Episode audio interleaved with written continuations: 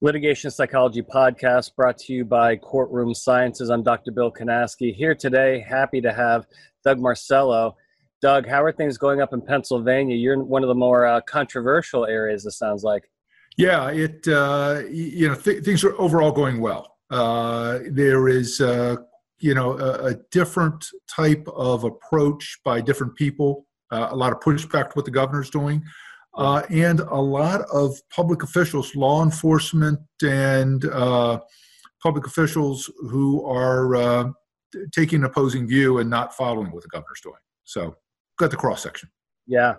So, Doug, you're in the trucking industry. You're a trial attorney. Can you can you give us a little background about your professional career and and, and how you got into trucking litigation?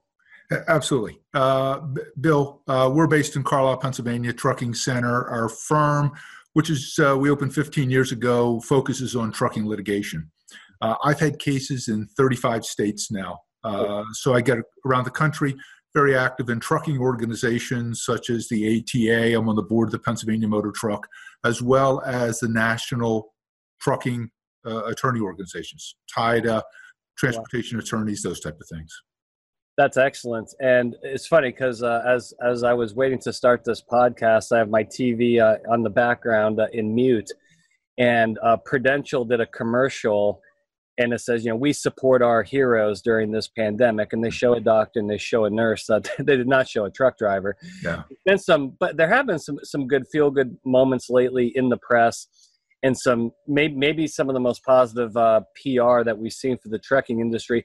With these organizations that you belong to, have there been discussions on how to maybe capitalize on this going forward? And so it's not just a blip on the radar, and you can get some long term positive benefit out of this. Uh, limited, and I and I think we need to do more because uh, American Trucking Association does an excellent job in terms of the branding, uh, bringing it home, but uh, until you see something like the conditions we have now, it really doesn't hit home with the emphasis that you know trucking is the lifeblood of America, and it is a vital component to why things get to the supermarket. Yeah, and uh, I, I, work a lot in the trucking industry as well as a litigation and jury consultant. And we've seen over the years, yeah, unfortunately, there's kind of this baseline negativity uh, from jurors uh, relating to the trucking uh, industry and uh, it would be great to change that um, and hopefully you know somehow uh, and i think it needs to be industry wide i mean i think probably you're going to see maybe company by company trying to get the feel good message out there but hopefully industry can come together uh, to do that. Can you comment about because one of the challenges i have in trucking litigation maybe the number one challenge is prepping these witnesses for both deposition and trial particularly truck drivers drivers. Can you talk about your experiences and and, and some of the barriers that you face when when when trying to prepare these people and get them on board for testimony? Yeah, you know, and probably like you experienced, Bill, the first thing I do is ask them if they have any questions. Yeah. because I have learned over 35 years I can't fill a full glass. And I, I, let that get it out of them because their mind's focused on it. Then we go through and take them from, you know, I say, look, if nothing else, we tell, you know, first thing in rule is tell the truth. You know, I, I can deal with a bad truth. I can't deal with a good lie. Uh, and we go forward from there. And then it's a matter of reviewing with them, among other things, and, and not taking for granted that they know the trucking regulations. Because a lot of the folks for a number of years through different permeations, we just got a new hours of service rule yesterday Oh wow! Uh, it changed to a slight degree, but four elements mainly. Uh, but to go through and then to review the process with them, so they know that. The, the biggest challenge, one of the biggest challenges I have to them, is to ask them, say, "Look, I, I haven't seen where you've given a written recorded statement at any time. Mm-hmm. Am I mistaken? I'm saying no, not at all. I can't tell you how many times." Then the driver gets in the deposition and says he gave a recorded written statement. Wow. Not, not accurate, but but and I say to them afterwards, where'd that come from? Well, they know. I'm sure they or they usually do that. Well, yeah. So that's the type of things to overcome on that. And and I'll do it, you know, now multiple times, and still every once in a while, someone will say that they've done so when it, when it never happened, just on the assumption. Yeah, uh, another challenge that I, I, know we've all faced: uh, the topic of nuclear verdicts and another a subtopic which again no one talks about this uh, nuclear settlements i think a lot of right. those are happening right. um, the trucking industry um, has really, really just been uh, clobbered, is the word I use, by nuclear verdicts, uh, well publicized, uh, particularly by the the reptile folks uh, coming after the trucking industry. Again, in your organizational meetings and internally at your law firm, has there been a lot of discussion on, oh boy, you know, this is kind of getting out of control. We may need to do some things differently to avoid these types of just horrendous verdicts? Yeah, and, and I think uh, it's a combination of things on that bill. Uh, in terms of organizations, yes, uh, I'm on the uh, advisory council for ATRI, American Trucking Research Institute. Uh, one of the studies that uh, should be coming out shortly is their study on nuclear verdicts and some of the background on it.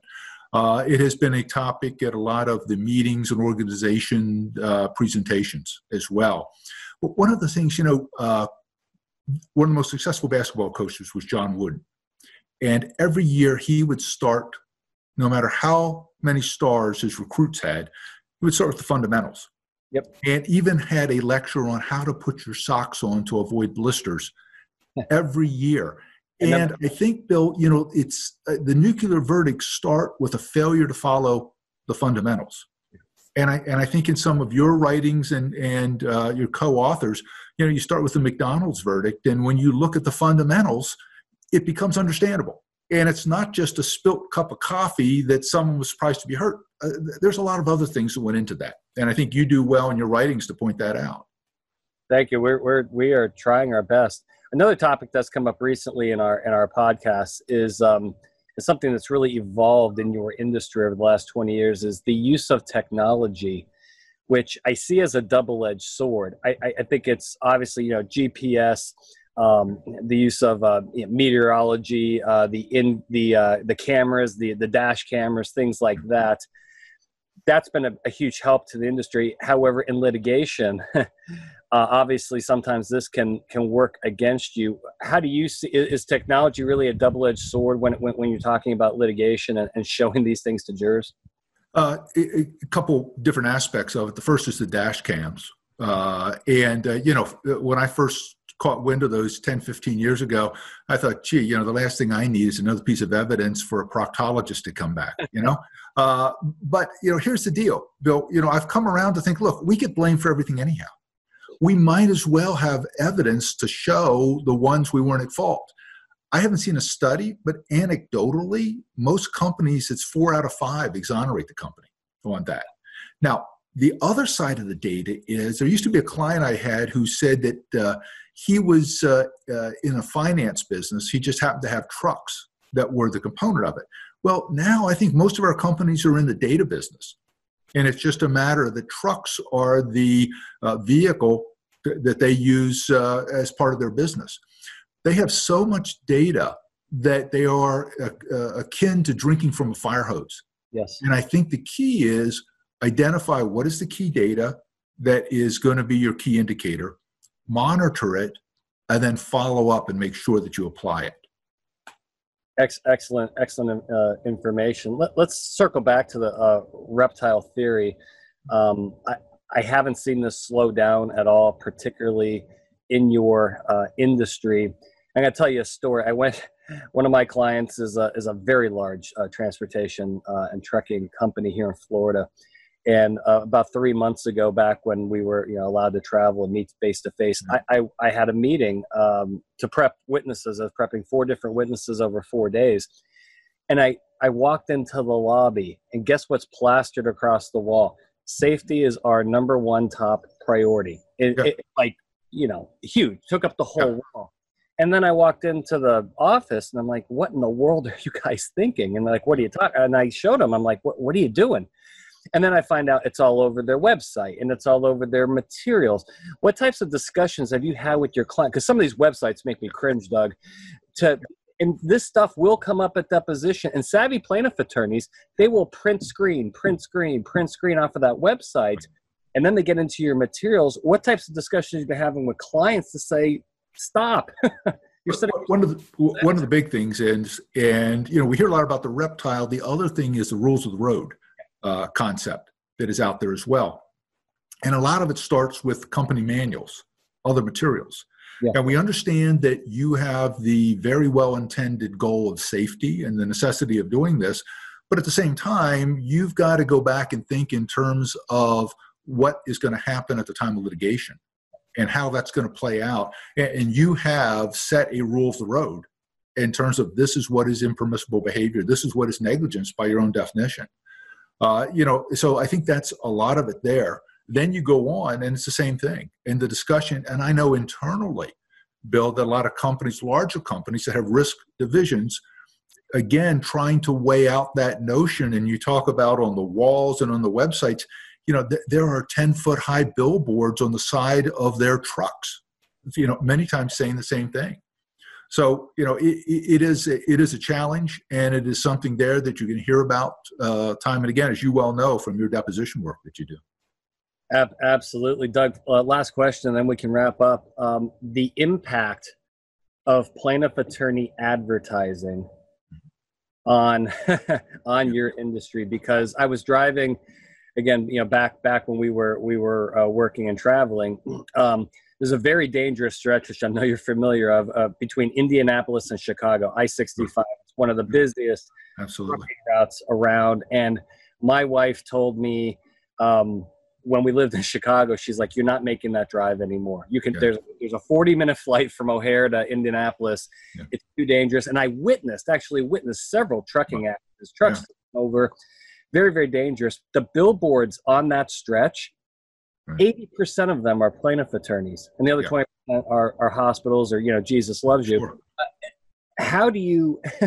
how do you combat that because whether it's on tv or on these billboards and many of these many of these doug are, are not just like hey i'm plaintiff attorney call me it's if you've had an incident with hmm. a truck call yeah. me what has the industry been doing to combat that because i think i see those ads multiplying yeah, yeah, and you're exactly right, Bill. Because what we run into in trucking is the mantra of "hit a truck, get a check." Yeah. And they look at our trucks as being 18 wheel ATM machines.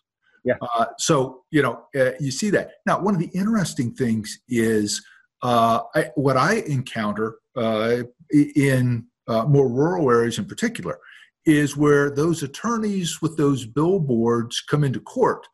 The jurors have a perception of who they are and how they practice. Yeah. you know, well, well, gee, that guy, you know, uh, what has kind of gotten me is the similarity between some of these ads that these attorneys are doing and the, what casinos are doing. And I think we live in a society in which money has become devalued, or there's not a source of money. It's just, uh, it just, it just comes. It just happens. It, we can just get it. And I think that's some of the some of the interplay that we have on that. But you know, one of the things, and goes back to the nuclear verdict, it goes back to these guys. It, it's the fundamentals. Yep. You know, and I think as you've said in some of your other podcasts, get, respond, know what you have to do, uh, anticipate it's going to come, and be sure you react right away and and get on it and do what you need to do on that. And I think that's one of the principles you've been preaching on that it, it's so important because I, when I wrote we, we, uh, a paragraph in my nuclear verdict uh, paper uh, talked about Mike Tyson, yeah. and Mike Tyson, you know, won ninety percent of his fights in the first round because he came out swinging. And if you're in a twelve round fight and you start throwing punches in round nine, you're yeah. not going to win the fight. So yeah. I think it's really important that um, we, we we be aggressive as a defense bar, be aggressive early, and and, and not be reactive but be proactive. Yeah, and, and you know, I thought you were going to say the uh, the great philosophy of uh, of Mike Tyson. Everybody's got a plan until they get hit. They get punched in the face. Everybody's. Yeah. well, Doug, thank you so much for being on the Litigation Psychology Podcast. Please keep in touch and let us know if you need anything. We Absolutely. can this is virtually, so let me know. Perfect. Thank you so much, Bill. Take My care. pleasure.